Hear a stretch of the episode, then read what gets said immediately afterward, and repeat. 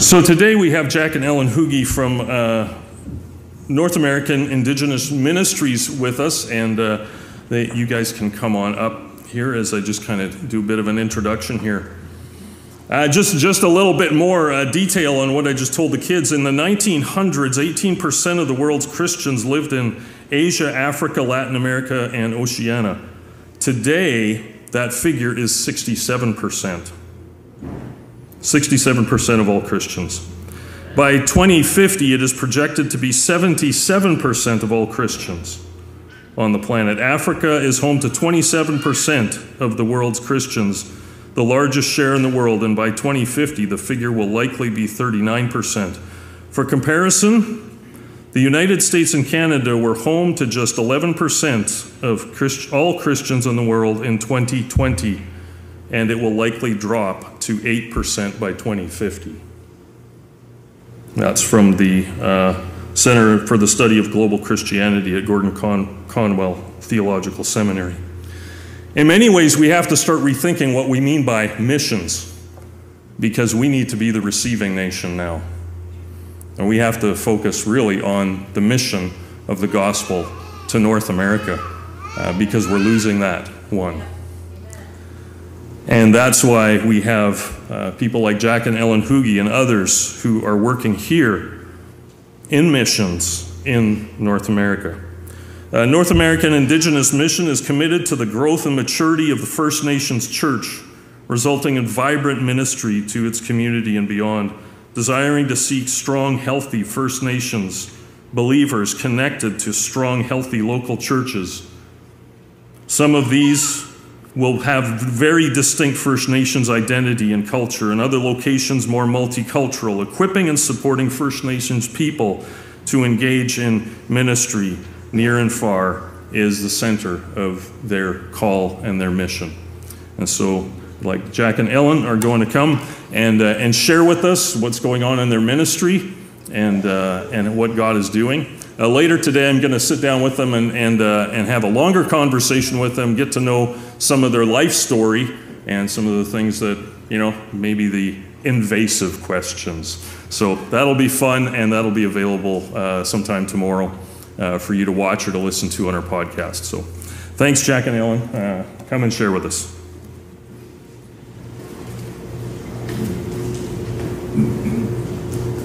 Do you want to say hi? I'll go first. Um, I really want to thank you folks for uh, your interest in what we've been doing all these years. I don't know where we'd be without um, your prayers. It's, it's quite a privilege to have people praying for you in your life. I don't think we'll ever really realize how much. So, um, thank you so much. I, I really love coming here. This is uh, one of my favorite places, and you folks are just wonderful. Um, one thing I've never gotten used to in my life is public speaking. I thought I would. So when I turned 50, I had already burnt out, but um, I decided to retire from public speaking. and it was a health issue, it actually was. so, but I feel very comfortable with you, and um, I'm going to give Ellen permission to speak. and uh, go ahead. I don't know. He doesn't always give me permission. uh, Can I sit down? yeah, you can sit down Okay, if you want, you, or you can stay, or you can stay. It doesn't matter to me. Uh, yeah, so I've been public speaking all my life, so it's easier for me than it has been for him. And so he's handed that job over to me to share about our ministry. Uh, where's Mike? Can we have our first slide? Is it up? Oh, there we are. This is us. This is our whole family except for one little, our last little grandson that was born during COVID. And this was taken five years ago on our 40th anniversary. And my daughters are hatching a plot for another family picture. It's hard to get us all together because we're kind of scattered around the country. So for we we had our 45th anniversary this last November, and we're doing a camping holiday with all of us together in the Cypress Hills. And so we're going to get another family picture taken. So if we come back here in a few years, you'll see an updated picture, but this is our, our four daughters and our son-in-laws and nine of the eight grand of the ten grandchildren, and uh, we are all very grateful for your prayers and for helping us out financially over these last when was it? Since 1980 81 that we came here the first time jack to to gospel chapel? Yeah it's been a it's been a lot of years that you've supported us in prayer and in giving and we are so grateful. Mike you can change the slide. Thanks. And I want you to know that your prayers and giving have been effective. We have seen so much change in the Indigenous community, especially the, the Christian Indigenous community. When we started out in 1980, we could count on one hand the trained and effective ministers of the gospel in the Indigenous community, and now we have no no amount of toes and fingers to do it. They're everywhere. And they're young and old. This young man, Josh, he's a 16, when he was 16 years old as a foster child, he wrote a book of poetry about his life in and out of foster care. His mom was a terrible alcoholic who used to put him in a shopping cart and go bottle collecting, you know, for her habit. But she was also a Christian in spite of her problems, and she took Josh to church faithfully whenever she could. And he is a Christian, but he has fetal alcohol effects, and this messes with his ability to, you know, it, with impulse control and stuff like that. So he also has addiction issues, and he's been in and out of jail once or twice for, you know, theft to support his habit. But he's also a Christian, a young, he's in his 20s now. And Josh had this idea because Shopping Cart Boy, his book, has touched so many people's lives. He and his foster mom, who's now not his foster mom because he's in his 20s, but they, he, she's still his mom, they've gone to so many conferences um, to talk about foster care and the effects of, and how to navigate the foster care system. They've been invited to all these non Christian conferences because of Josh writing this book that mentions prayer but and mentions God but does not mention Jesus. But at these conferences they've had opportunities to share their faith in Jesus. You gave so that this could happen. And it's happening all the time. So Josh had this big idea um, that he would, because he was in jail and he was sharing his testimony in jail, he had this big idea to put his book into all the libraries of every prison and correctional facility in Canada. But of course, he doesn't have the money. So I went to our supporters that have supported us faithfully over the years, and the money came in. And so now we're going to be mailing out this book to all the correctional facilities in Canada with his testimony in the back on a sticker on the back cover so that people can read how his faith has helped him through the tough times in his life. And once again, he had to word it carefully because it goes into the main prison libraries, right? But then all his information is there if people want to contact him. But he, he doesn't talk about Jesus, but he talks about his church life and how his faith has brought him through and how he didn't know how he would be able to cope if he didn't have his faith in God. And that's legit because, you know, you can talk about God but not Jesus in the mainstream prisons. So this is what your giving and your prayers are doing. And I don't know the fruit of it yet, only God knows the fruit of what will happen when these books go into the prisons. And you can see them on the back table there and or buy one for someone that you know who has been in foster care.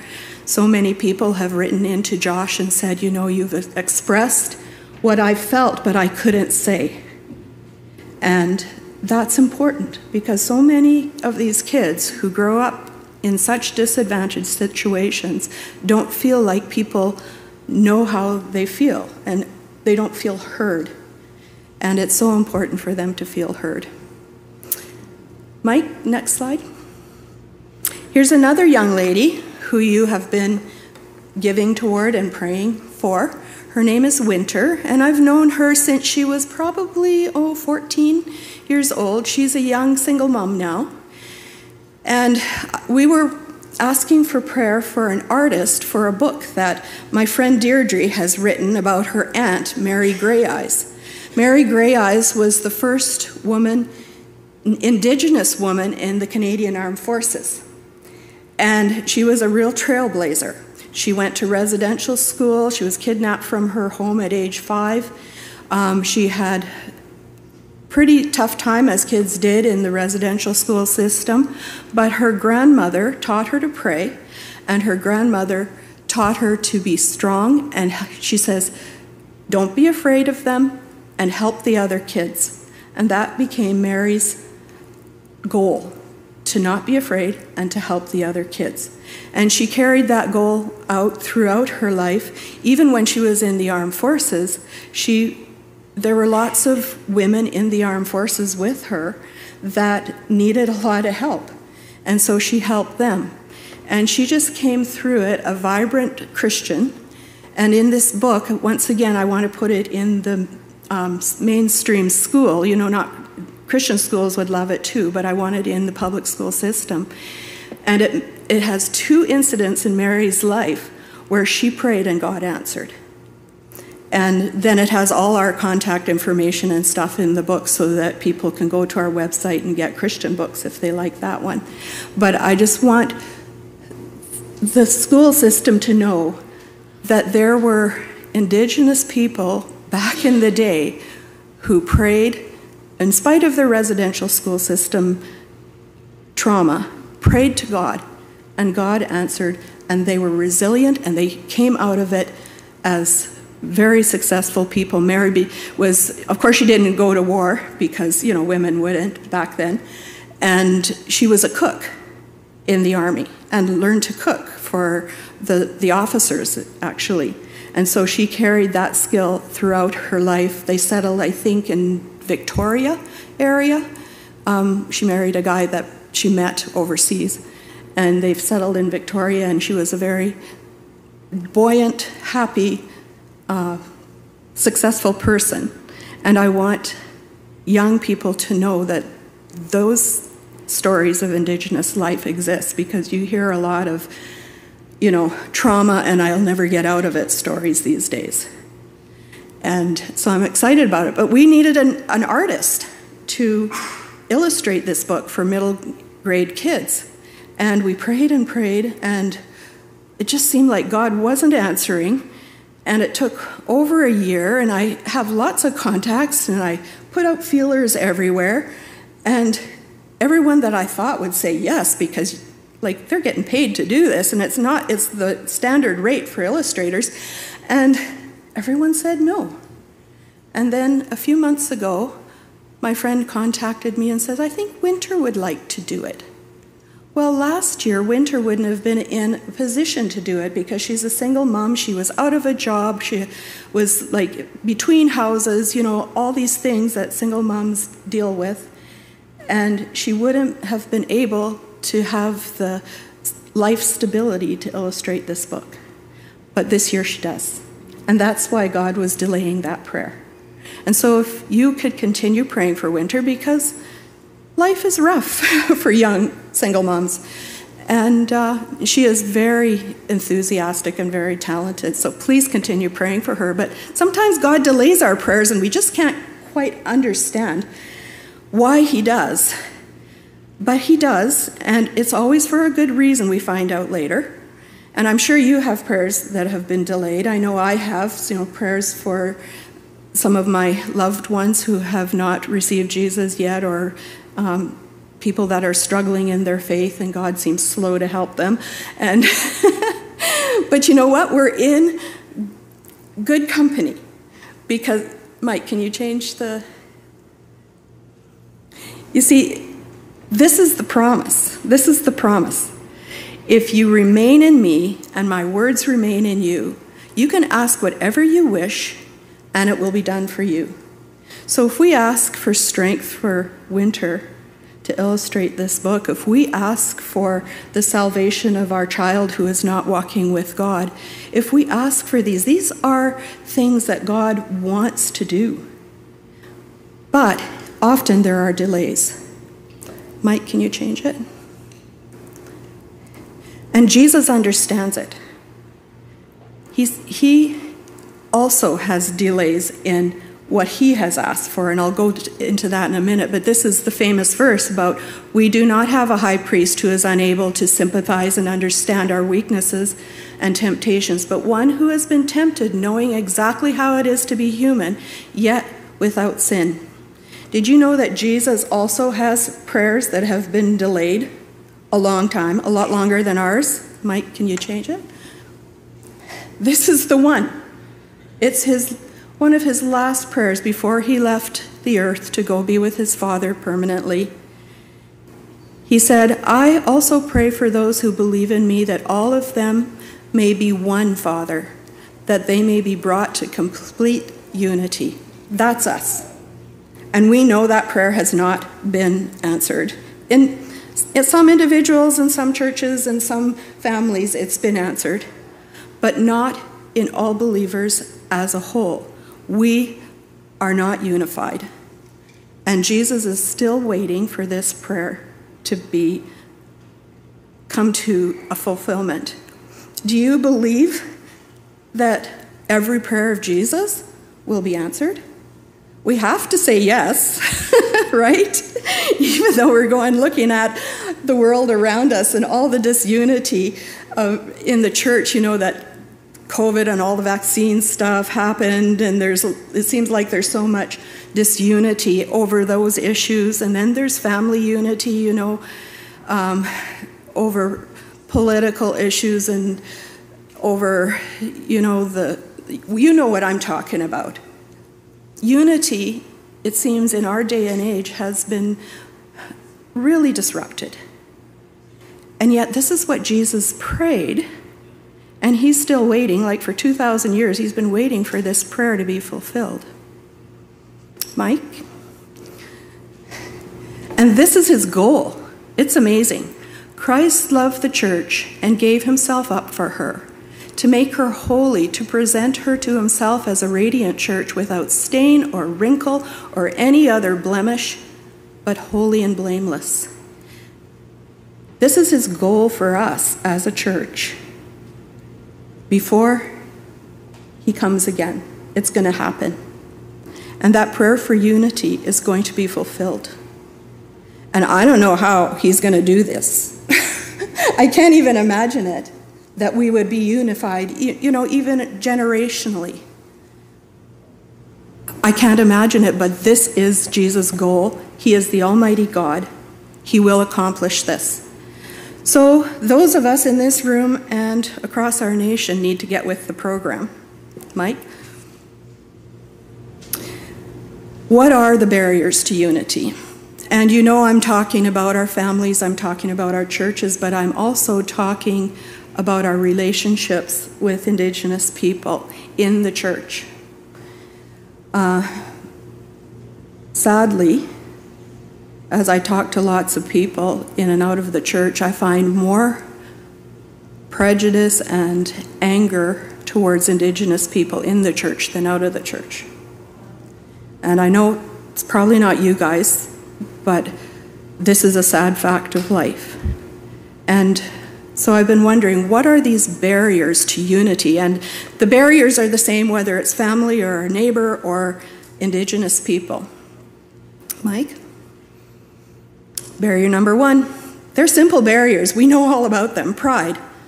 The Bible says, Do nothing out of selfish ambition or vain conceit, rather, in humility, value others above yourself. And when it comes to our relationships with Indigenous people, with our families, with our neighbors, it's not that you have to, like, if we can do some things better than other people, we can but that doesn't affect their value in God's sight. And if we value ourselves more highly than other people, that's pride. And so often when I've gone to conferences like missions conferences, this one lady just went on a rant about Indigenous people and why can't they just pull themselves up by their bootstraps and why can't they just get over it and all of this kind of thing. Because she wasn't valuing our Indigenous brothers and sisters in Christ on the same level she was valuing other people. And so we need to put our pride aside. Whatever our political opinions are about the bad government policies that have put our country in this situation, and some of them have been tied to, a lot of them have been tied to the church. Whatever our opinion is about how to clean up this mess that our country is in, and it's a big mess, and I don't think politics is going to do it. Um, we need to value our Indigenous brothers and sisters in Christ above ourselves, above ourselves. And that's sometimes hard to do when we see the media and how people are portrayed. Mike? The other barrier is unforgiveness, and this goes both ways. Um, our Christian brothers and sisters who have been hurt by the church in the past, and I know there is no one in this room that set up the residential school system, and we've inherited this problem from other people. But our Christian brothers and sisters in the Indigenous community, community have been hurt by individuals who have not valued them. And they need to forgive. They need to forgive the government, they need to forgive the churches of the past who set up the residential schools or took the government that took them away from their families in the 60s. They need to forgive, but it's not easy because they are bombarded with media and peer pressure that prevents them from prevents forgiveness as being acceptable. I've had a lot of indigenous friends come up to me secretly and say, "You know, my dad didn't have a terrible time at residential school. He actually had a great time." And Others say, you know, I'm so glad I went to residential school because my home life was terrible and it really saved me. It gave me stability. But they don't say it, dare say that out loud, even to each other. They can admit it to me because I went to boarding school as a child um, from age six to 10. I went, my parents were missionaries in Nigeria, and I know some of the trauma that. Uh, you know that happens in relationships as a result of being taken like being away from your parents i was never abused it was my i was not kidnapped and taken away like some of these people but i know that it does create a trauma in your soul and so a lot of my indigenous friends can say things like this to me that they would not say to other people there's such peer pressure to go along with the status quo and be bitter. But this is not Jesus' way. And I just want to read, I'm working on a book with a friend that we've known since the 70s, and he's the, his name is Howard Jolly. He's the leader of the Indigenous Division of the Christian and Missionary Alliance and a pastor in Winnipeg. And he's also in a band um, called Rising, what's their band called? Rising Above? Yeah and we've known him for years, and he's been wanting to write on some of these issues. And he's asked me to help him with edit and editing and flow and stuff like that because he knows how to write uh, college papers, but he doesn't know how to write books for normal people, right? And so I'm helping him kind of dumb it down for the rest of us. but he's been writing about these issues, and I just want to read what he's written. I think it'll bless your heart. He says, The forceful nature of past government and church assimilation policies was contrary to the humble nature of Jesus. Jesus gave his life so that the whole world would come to know him. He died for the whole world's sin, but he did not force anyone to become his follower. Through the centuries, Jesus has drawn people to himself through love, not by force. The residential school's attempt to force Christianity on Indigenous children has generated a strong resistance to the church in Indigenous circles. And now, in the eyes of many of our people, the genocide of our culture is associated with the church. Perhaps I can communicate the impact that the church has had on many of my people if I express how it has affected my own life. I went to residential school from the age of 4 to 11. There were some good experiences there, but the difficult things outweighed the good by far. I was traumatized by the unfairness and abuse I encountered. And today I still grieve the time I spent away from my family because of residential school. Like many Indigenous kids who went to residential school, I experienced a disconnect in my primary family bond because of the loss of that vital relationship during childhood. I also grieve how I disrespected my parents. Part of the reason for doing this was my own immature selfishness, but I was also influenced through my residential school experience to adopt a European mindset concerning my people. I did not see it then, but looking back, I realized that I was trained to despise my Indigenous people and my own identity. Now I grieve deeply as I recollect that I was taught to look down on my people and their way of life. When I became a husband and eventually a father, I realized that I needed to heal from the hurts of my past. To do that, I realized that I needed to heal. Um, and this is where the mystery of the cross brought me to a crossroad. A crossroad is a fork in the road, and when you come to it, you have to choose the road you will travel down. When I was at that crossroad in my healing journey and deciding what direction to take, the words of Christ on the cross came to my mind. In the midst of his agony on the cross, he said, Father, forgive them, for they do not know what they are doing. Luke 23 34. And Howard goes on to tell his people in this book that that is our job as Christian people is to lay down the hurts of our past and forgive the people that have hurt us. And I don't know, as a mom, the, the greatest grief of my life is when my children are not getting along.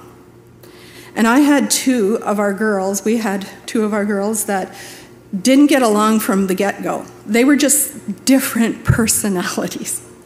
And one was a real rule follower, and one broke every rule she could. And they just didn't see eye to eye on much of anything. And so I, we would work on it. Jack and I would work on it all through their growing up years. And it was hard, but we just stayed at it. Finally, in their 20s or 30s, I forget, I think it was late 20s, they decided to reconcile. They decided to lay aside their grievances towards each other. Well, then my little rule follower joyfully thought that she would be best friends with her sister, the rule breaker. And I said, no, no, no. No. You are too different. It's fantastic that you love each other and that you've put this all aside. But don't ever expect to be best friends because you're just too different. Just work on loving each other. And they have. Over the last, you know, 10, 12 years, they have just loved each other, even though they both recognize they'll never be best buddies. And I think we can take encouragement from that in our relationship with Indigenous people or other cultures that we don't relate to in the body of Christ. There are some cultures we are drawn to and we can really be close to, and there are some cultures we just don't get. And that's okay. We can love people that we don't get. And we can rest in the fact that we can forgive and love and work, live in harmony even though we don't gravitate towards a certain people group. And if that's you and Indigenous people, that's okay. I have history. My grandparents had Indigenous friends. My dad had Indigenous friends. My dad thought he was going to be a minister or a missionary to Indigenous people until my mom dragged him off to Africa. And so I have history, and it's a natural thing for both Jack and I. but it may not be for you. So please don't feel guilty about it. Mike? We are the family of God, and our goal, if we're going to get in line with the goals of Jesus, is unity. That's what we need to work on. Mike? So, what is the road to reconciliation? Well, we can take down those barriers of pride and unforgiveness, but it is a road. It's not an event, it's not a destination yet, it's a road, a journey. Mike?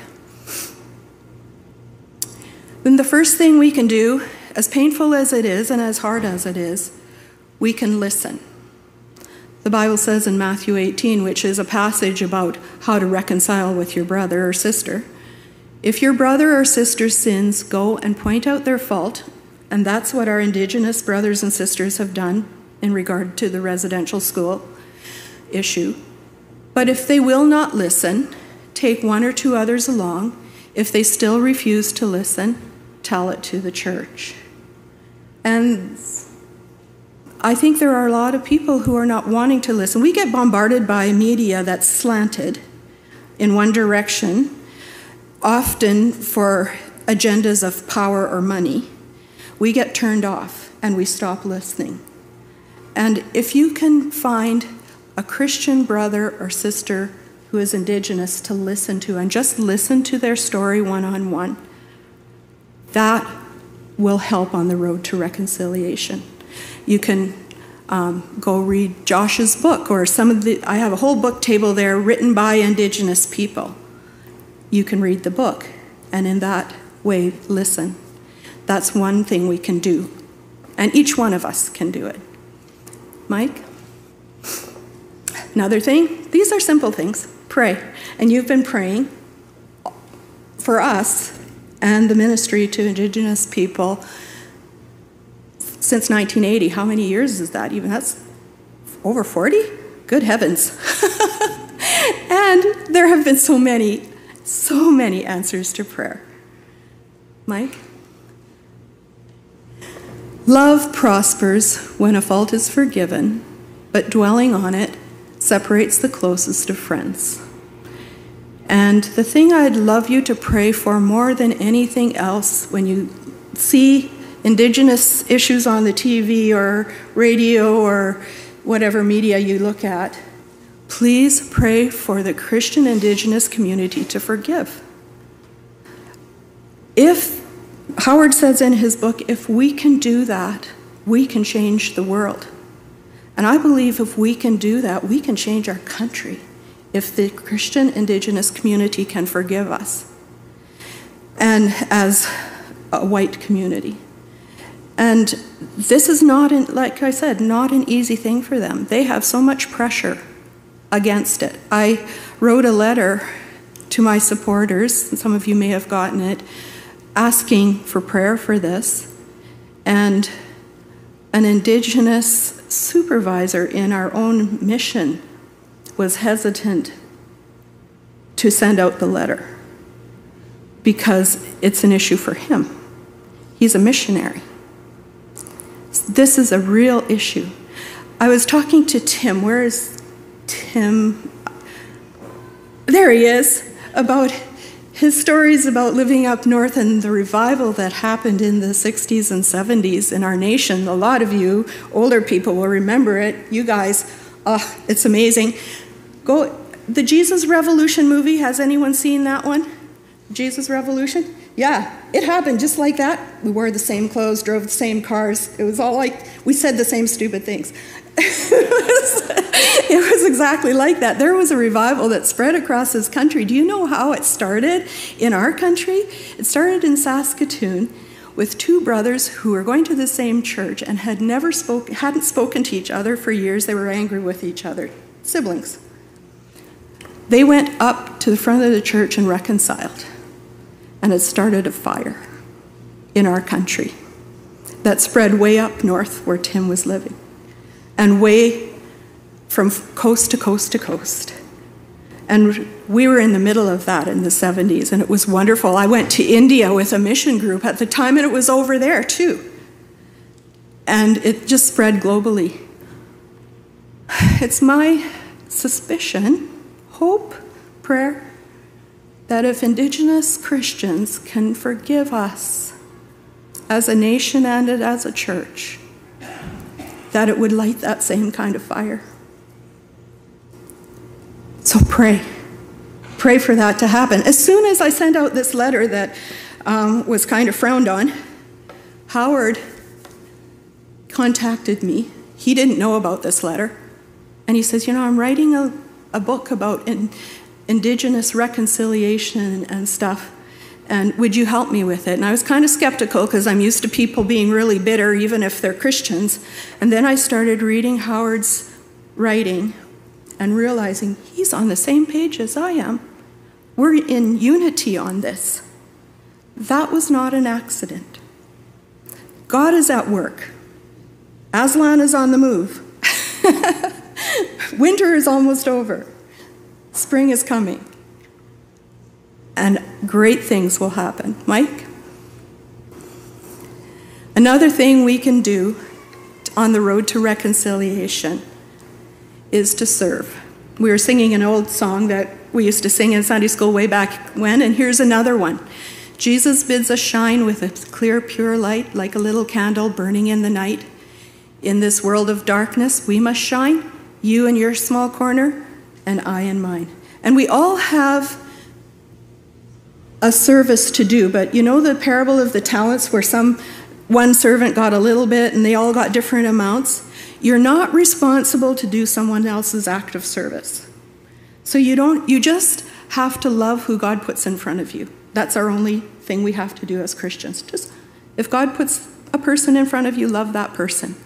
If God puts an idea in your head to do an act of service, even if it's a smile at the grocery counter, that's an act of service and it will be rewarded. Because Jesus said, you know the verse, even a cup of water given in his name will be rewarded. So if you don't feel like you have a big act of service to do, don't worry about it. Do a little one. Mother Teresa said it's little acts with great love that change the world. And so do it with love. But there are lots of ways of, of serving. Prayer is one, um, supporting Indigenous Christian ministries is another. Uh, and you guys have been, I'm preaching to the choir, you guys have been doing that for decades. And I know you have, like, I, we spoke at the Pines Camp several times in the past, and I know there are Indigenous kids there. Just love them. Just, just love them. It makes a difference. So one time I was at camp, not the Pines, but um, in Alberta, and it was an Indigenous kids camp, and I was helping this little boy learn how to roast a wiener. He had never done it before, ever. He was like eight years old, never roasted a wiener before. And so he was all excited about this new skill, and he said, I wish every day was camp. camp makes a difference in kids' lives, and you guys know that. And especially young people, if you love an Indigenous young person or child, you don't know the ripple effects. And it's just kind words, it's treating them as equals, joking around, playing tricks. That is what is going to bring unity, that kind of service. Mike? And that's, I love this verse. When it, we think about service and we think about unity and we think about all the barriers and our failures and all of that, we have to remember that the Bible says, if it is possible, as much as depends on you or lies within you, live peaceably with all men. And you cannot live peaceably with everybody, is what it's saying. Some will not allow it. So move on to the next person, try the next person. Don't worry about the person that doesn't want to live peaceably with you, whether it's a family member or a friend or a neighbor or a church member. Love them, but don't focus on them if they're not wanting to live peaceably with you. Same with our Indigenous Christian community. There's a lot of hurt and a lot of mistrust. And the big challenge in our ministry has always been that we are not trusted even after, you know, 40 some years in ministry. We are not trusted because of past um, hurts and things that have gone on. And I've accepted that I may not ever earn trust, complete trust. Even with our best friends, who we've known since 1987, um, indig- an indigenous couple. We were having supper the other day, and the whole issue of the coronation of the king came up, and we realized, oh, we've known these people since the 80s, and they still don't trust us, and yet we get together regularly, we go on holidays together, all of this stuff, but there's still that barrier. So, as much as it is possible and depends on you, live at peace. But also be at peace with the fact that you can't live at peace with everybody. But you can love them anyway. Mike? Here is our promise I want to leave with you. If my people, who are called by my name, will humble themselves and pray and seek my face and turn from their wicked ways. Then I will hear from heaven and I will forgive their sin and I will heal their land. And doesn't our land need healing?